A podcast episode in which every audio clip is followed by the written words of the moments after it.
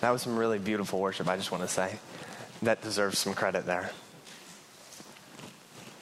Once again, I'll be preaching in English, so if anyone needs translation into Danish, if right now you're realizing you can't understand what I'm saying, well, here's your sign. For anyone who doesn't know me, my name is Niall Williams. Uh, I'm married to Senna Williams. She'll be sitting in the back right now, probably. Uh, we have three children Nora, Ezra, and Eli. For those of you who have been following along with the sermon series, the theme is Am I? Uh, am I forgiven? Am I saved? Am I guilty? And so on. And the focus of today's topic is called. Specifically, Am I called? Now, I don't know about you, but the term called in a Christian setting for me seems to carry some weight.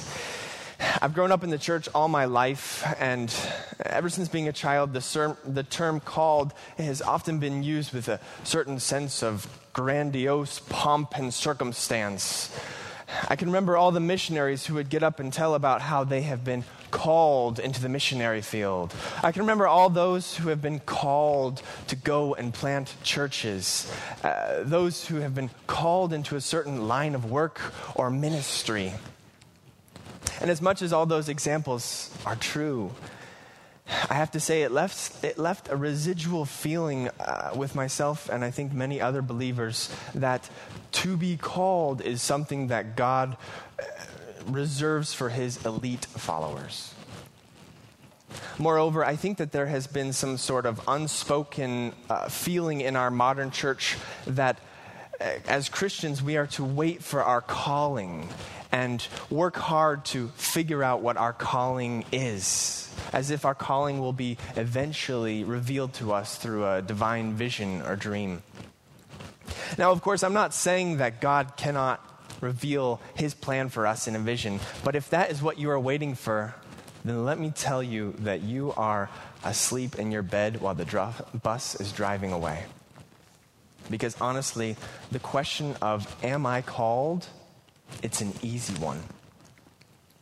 Now, maybe some of you are expecting me to preach a long and drawn out sermon today uh, that will give you a better insight as to whether you are or, or not called. But I'm going to go straight for the throat here and instead reveal the punchline right from the cuff. For this, I want you to simply ask yourself Have you recognized Christ as God's Son? And the final and perfect sacrifice that through faith will bring us into the family, the kingdom, and glory of God. And finally, have you decided that Christ is the master of your life? If you answered yes, then I will answer the question now of today's sermon Am I called? If Christ is your Lord and Savior, then the answer is yes, you are called. You have been called into the kingdom of God, and you are a part of a family. And in this family, we are called to produce fruit for the kingdom of God. And this leads me to today's core passage out of John chapter 15. We see Jesus himself saying the following about his followers being called to produce fruit he says, I am the true vine, and the Father is the gardener. He cuts off every branch in me that bears no fruit, while every branch that does bear fruit, he prunes so that it will be even more fruitful. You are already clean because of the word I have spoken to you. Remain in me as I also remain in you. No branch can bear fruit by itself. It must remain in the vine. Neither can you bear fruit unless you remain in me. I am the vine, you are the branches. If you remain in me and I in you, you will bear much fruit. Apart from me, you can do nothing. If you do not remain in me, you are like a branch that is thrown away and withers. Such branches are picked up, thrown into the fire, and burned. If you remain in me and my words remain in you, ask whatever you wish, and it will be done for you. This is to my Father's glory that you bear much fruit, showing yourselves to be my disciples. As the Father has loved me, so I have loved you. Now remain in my love. Keep my commands, and you will remain in my love, just as I have kept my Father's commands and remain in his love. I have told you that this that my joy may be in you and that your joy may be complete. My command is this love each other as I have loved you. Greater love has no one than this to lay, one's, lay down one's life for one's friends.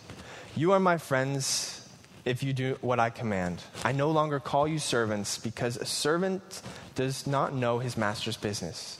Instead, I have called you friends, for everything that I learned from my Father I have made known to you.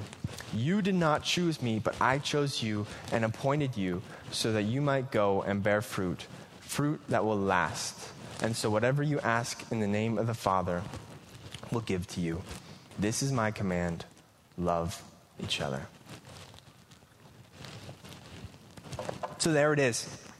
Jesus himself directly telling us our calling to bear fruit and love each other. But what does it mean to love each other? I would put forward that loving each other is synonymous with loving God. Now, to try and avoid being vague here, we love each other by heeding God's prescriptions. For example, by practicing the fruits of the Spirit love, joy, peace, patience, kindness, goodness, self control. When practicing these, we are directly demonstrating to our neighbor not just our love, but God's love as well. Another example of loving each other is by proclaiming our faith to ourselves, to our brothers and sisters in Christ, and to our unbelieving neighbor. What better way to love someone than to present them with the gospel? For there is no greater love than Christ's love, and that love is something that we can spread. As we see in John 15, when we are in Christ, Christ is our vine, and we are called to produce fruit.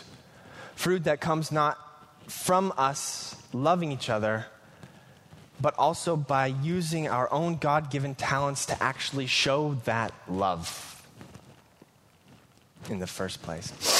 Each of us has certain talents and traits from God that can be used for God. Talents that can be used to further His kingdom to love each other and to bear fruit, to live out our calling. I think examples for this are long and many, but on a small scale, let's look at the examples of that in just our church this morning. We have the talented people uh, in the back uh, doing the audio boards. We have Asta back there doing translation. Thanks for that, Asta. We have the people making the coffee in the back. We have the worship team here who have graciously used their talents to help uh, further the kingdom of God this morning. And that's just inside this church. Now, if we think for a second how us Christ followers can use our talents in the world, those of us who are servant minded, for example, can use our talents in a very practical and tangible way by serving the homeless and downtrodden, for example. Or, for example, there are many of you I know who go uh, every summer on um, Aalborg Carnival's uh, Englevagt looking out for the drunk people on the streets. And that's a beautiful way of serving people. And when given the opportunity, we can witness to them for the reason that we are serving them because Christ served, because Christ loved. I know for myself, one of my gifts, I think, is talking to people. Now, if you ask my wife, Senna, she might say that's not so much of a gift, but more of a curse. But that's because she always has to listen to me. Uh, but I myself find pleasure in talking with people of all shapes, sizes, breeds, and creeds. And with that talent, I will often be looking for a chance to share my faith, to share the gospel, the good news. Or how's about your hobby? I know a number of people in here are in athletic clubs, town councils, maybe a video game team or something. And here's your chance to show Christ's love through those exterior networks, to be a light, to show love, to produce fruit, to live out your calling. Maybe some of you here are great at make, making money. Let me know how you do that because I'd like to. That's another gift from God. And with that gift, one could betterly, better financially support the furtherment of kingdom's God, uh, God's kingdom. Or perhaps you are a father or a mother then you are called to be a beacon of light to your children, preaching the gospel to them and raising them up to love the Lord, producing fruit with and through them. The list goes on and on here. But essentially, what I'm saying is we don't have to wait for a special divine task to call our calling. No, if we are in Christ, then our calling is here and now. And we have a role in life that we are already in. From our relationships to our careers to our hobbies and more, we are called to bear fruit. So I would like to ask you guys to ask yourself a certain question Am I producing fruit? Ask yourself that. Am I producing fruit? Am I living out what I was called to do?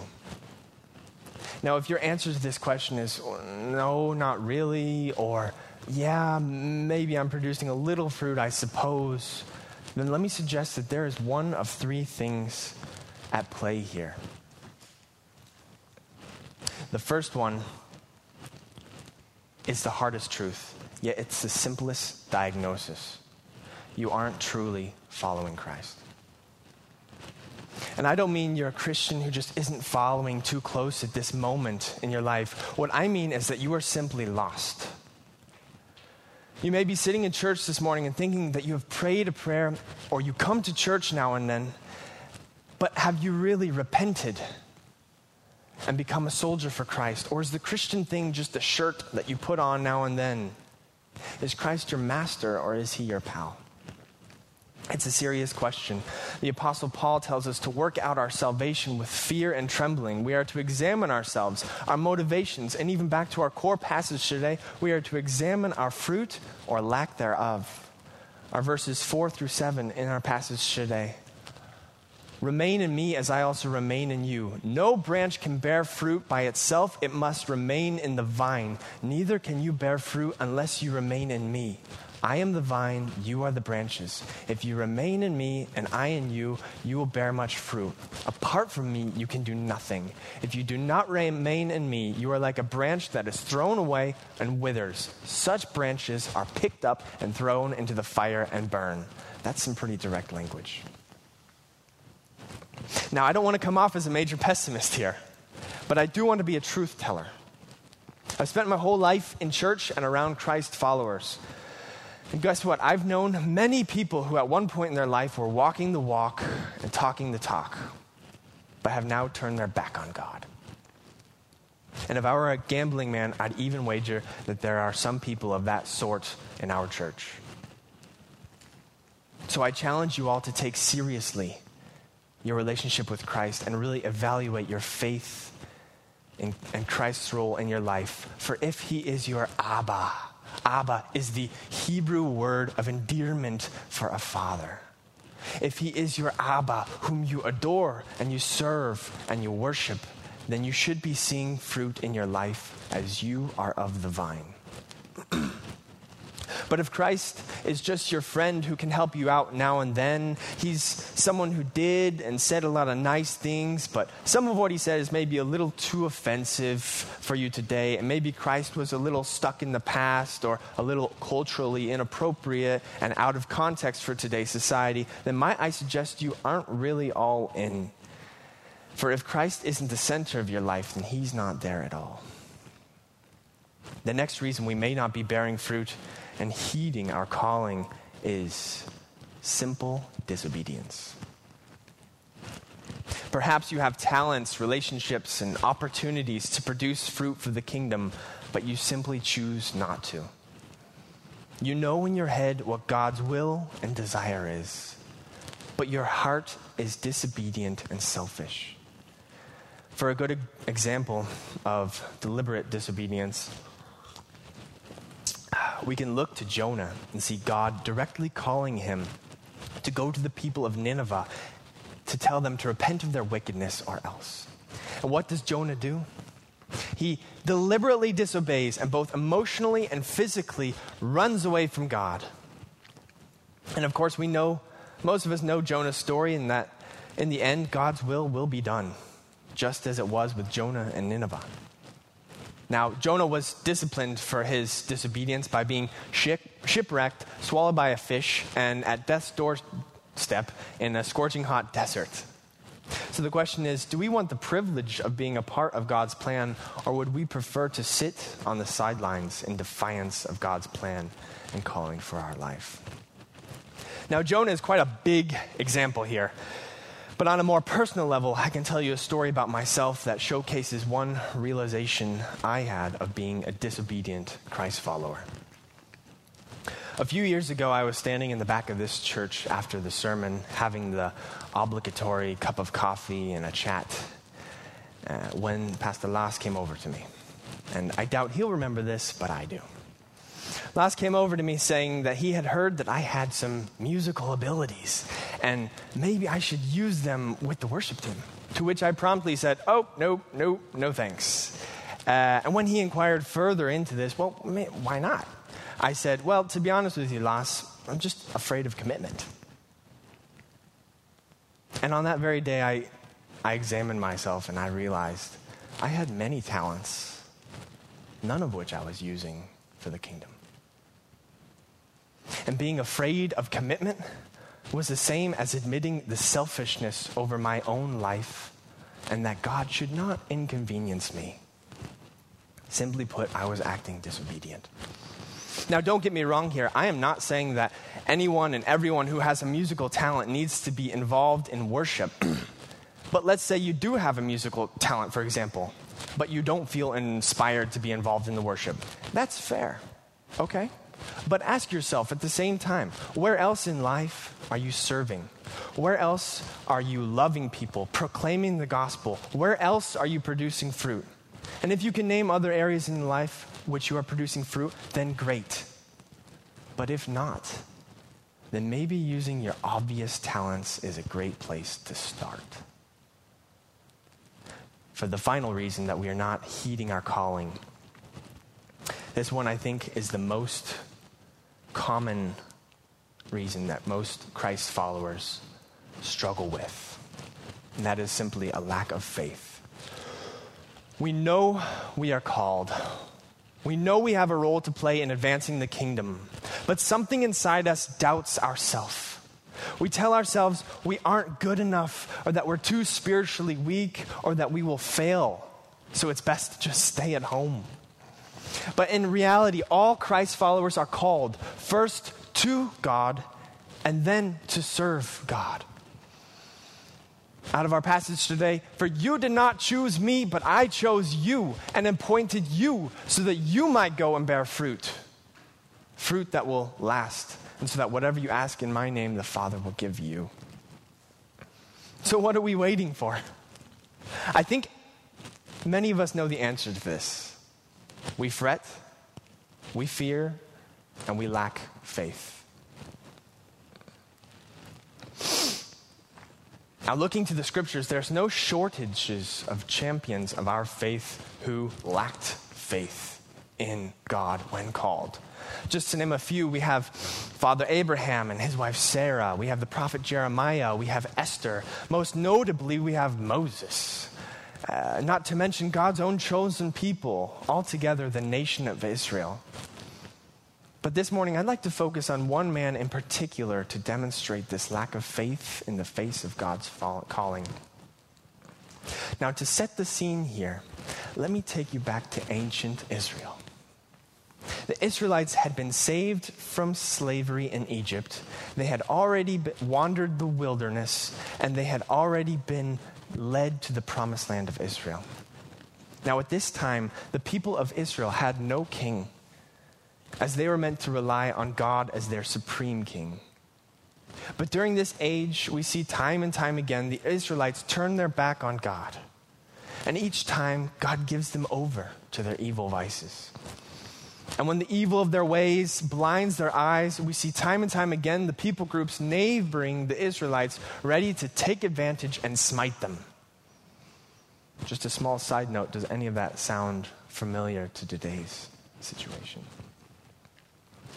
Yet when we cry out, when, when they cry out and repent, God is always faithful to bring them back, build them up. And to do this, he would often empower a judge or a prophet to lead his people. At this time, the Israelites had once again given into evil desires. They had mocked God, and they began worshiping Baal and other false gods. So God gave them over. Specifically, He gave them over to the Midianites. A people so oppressive that they made it so routine to plunder and pillage and destroy the Israelites that God's own chosen people had taken to hiding themselves in the mountains in order to survive. And so God's people cried out, and He heard them. And so Scripture tells us in Judges chapter 6 that an angel of the Lord appeared to a man named Gideon. When the angel of the Lord appeared to Gideon, he was thrashing wheat in a wine press. Now, if you know what thrashing wheat's about, that's where you need to throw the uh, wheat up into the air and let the wind take all the impurities out of it. But because they were so afraid of being found by the Midianites, they, he was flat, thrashing his wheat in a wine press where there would be no wind. He was thrashing his wheat. And the angel of the Lord came to him and said, Gideon, rise up and save Israel out of, out of Midian's hand. To which Gideon's response was, Why me? My clan is the least of our people, and I am the least of my family. So here we can see God presenting himself to Gideon, and he lacks faith in both himself and, more importantly, in God. He doesn't believe that he can accomplish this task. But the Lord told Gideon, Go and do this. Isn't it I who am sending you? Again, remain in me as I also remain in you. No branch can bear fruit by itself, it must remain in the vine. Neither can you bear fruit unless you remain in me. I am the vine, you are the branches. If you remain in me and I in you, you will bear fruit. Apart from me, you can do nothing. So Gideon, he was actually right when he said he was the least of his clan and least of his family, because apart from God, he could do nothing. He was right about that. But now he has God. But Gideon doubts the angel of the Lord is who he says he is, and he prepares an offering of meat and bread and presents it to the angel of the Lord. So the angel of the Lord touches the meat and bread, and as soon as he does this with his staff, uh, the offering is engulfed in flames, and the angel of the Lord vanishes. Why Hollywood is not making more movies like this is beyond me. Now Gideon is convinced that he has spoken to the Lord and under the cover of nightfall, the same day, he went and tore down his people's altar to Baal and made a new one to God. Following this, Gideon raises an army of 32,000 men to conquer Midian and her allies. But still, Gideon doubts God and decides to test him. So, some of you may have seen this fleece here and thought that it's quite a nice uh, punt, but I'm actually hiding some props here to this morning. To test God, Gideon takes a fleece, puts it on the ground, and says, God, if it's really me who is to lead your people against the Midianites, then in the morning when I wake, I want that fleece to be drenched of water, and I want the ground around it to be dry. And sure enough, in the morning, the fleece was not only wet, but soaking wet so much that Gideon could wring it out and fill bowls of water full of water. So after seeing, but this still wasn't enough for Gideon. Again, Gideon goes to God and says, Now, God, please don't be angry with me. But can we just do one more test? And he says, This time, I want to wake up tomorrow morning and the fleece should be bone dry, but the ground around it should be wet. Now, I'm sure at this point God was far past the point of annoyed with Gideon, but alas, God obliges his request. And when morning came, Gideon woke to a wet ground and a dry fleece. So, after seeing far more signs than he deserved, Gideon was ready. But God said to Gideon that his army was far too large and he needed to downsize it unless the Israelites would boast of their victory by their own hand and not that of God's. So Gideon starts by telling his army anyone who is of fearful here of the battle to come, go home. And when he does this, 22,000 men left, leaving a mere 10,000 left to stay. But God said to Gideon, Your army is still too large. Take them to the water, have them drink. All those who drink on their hands and knees, tell them to go home. But those who drink by taking the water up to their face, those men were to stay. And after this, only 300 men uh, were left. And this is where we have the original 300, if you ask me. and with those 300 mere men, Gideon armed them with a torch, with a clay pot over it, and a horn. And Gideon's men surrounded the thousands of Midianites and their allies in the dead of night. And all together, in the dark and quiet countryside, was lit up by firelight. And Gideon's men smashed the clay pots off of their torches and blew their horns.